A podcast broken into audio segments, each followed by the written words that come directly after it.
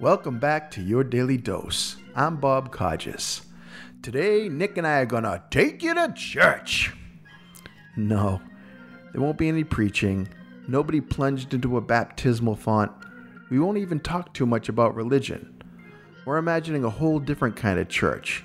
And also, an intramural approach to world religion that might just change everything.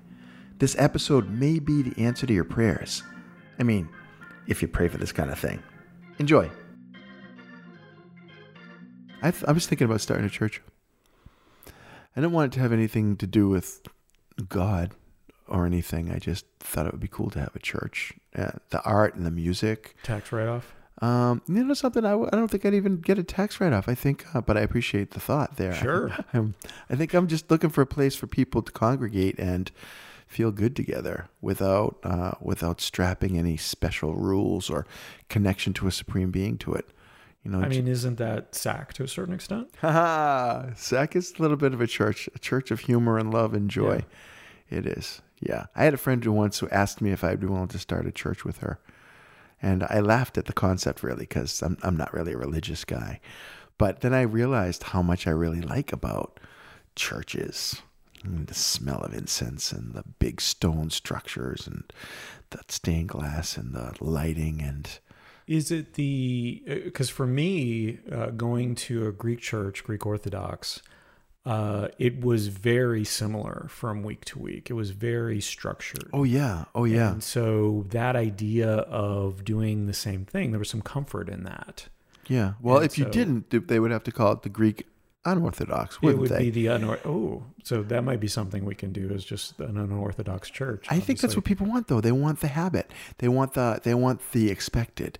It's this timeless something in a world where everything is changing. Yeah. And so they want something that will never change. Yeah, that anchor. And- that's what it was like for me trying to go to a church now as Mm. an adult, years after uh, having not gone to church for a while and definitely not going to a Greek church, was uh, they're singing? They're Uh-huh. singing in this church? This church is in a strip mall?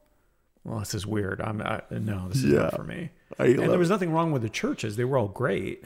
Right. Um, but yeah, it just wasn't the one I was used to. Yeah, Cole Neesmith used to run a rock and roll church uh, out of Sac Comedy Lab, which I thought was kind of really interesting to me. That on Sundays, our church would be, I mean, our our church, our theater would be set up as a church, and then we'd go back to being a theater during the weekdays.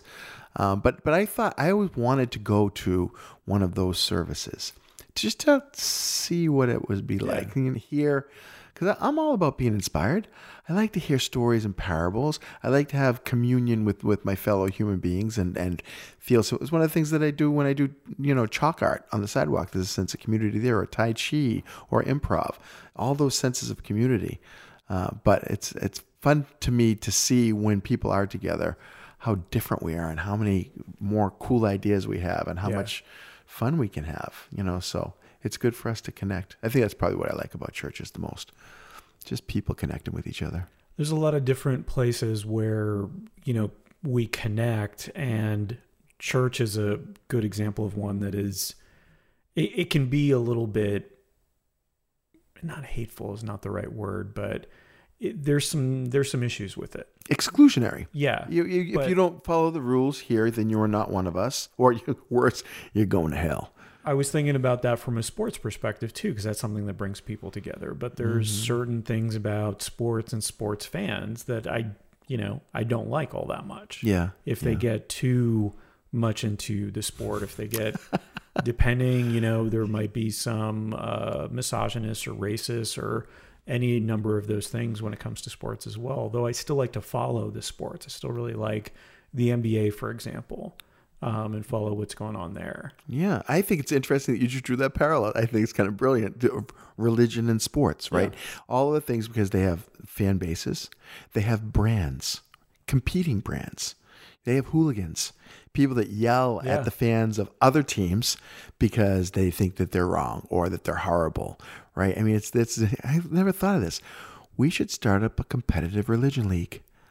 like Ooh. intramurals, but like, but let's say we can have we can have like a Catholic league where all the Catholic churches compete with each other, and then we can have the the interreligion league where we can have the Catholics and the Jews and the Episcopals and the Muslims. Uh, all competing against each other, but Are they competing or are we just like having fun? no, we're. I mean, we're having fun while we're competing. Okay. I mean, and I think the ultimate, like the the Super Bowl, if you will, of this of this competition, is they get to meet God, right?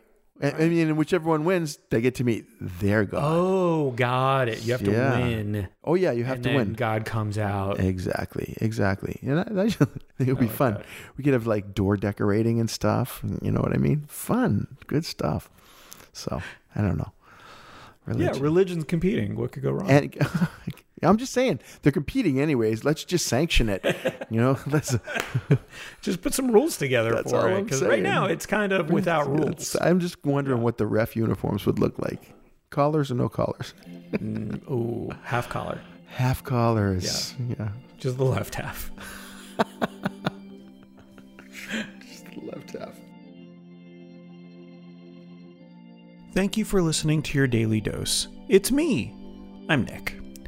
Growing up Greek Orthodox, I always had this conceit that my religion was right, and the others were, if not completely wrong, then wrong enough.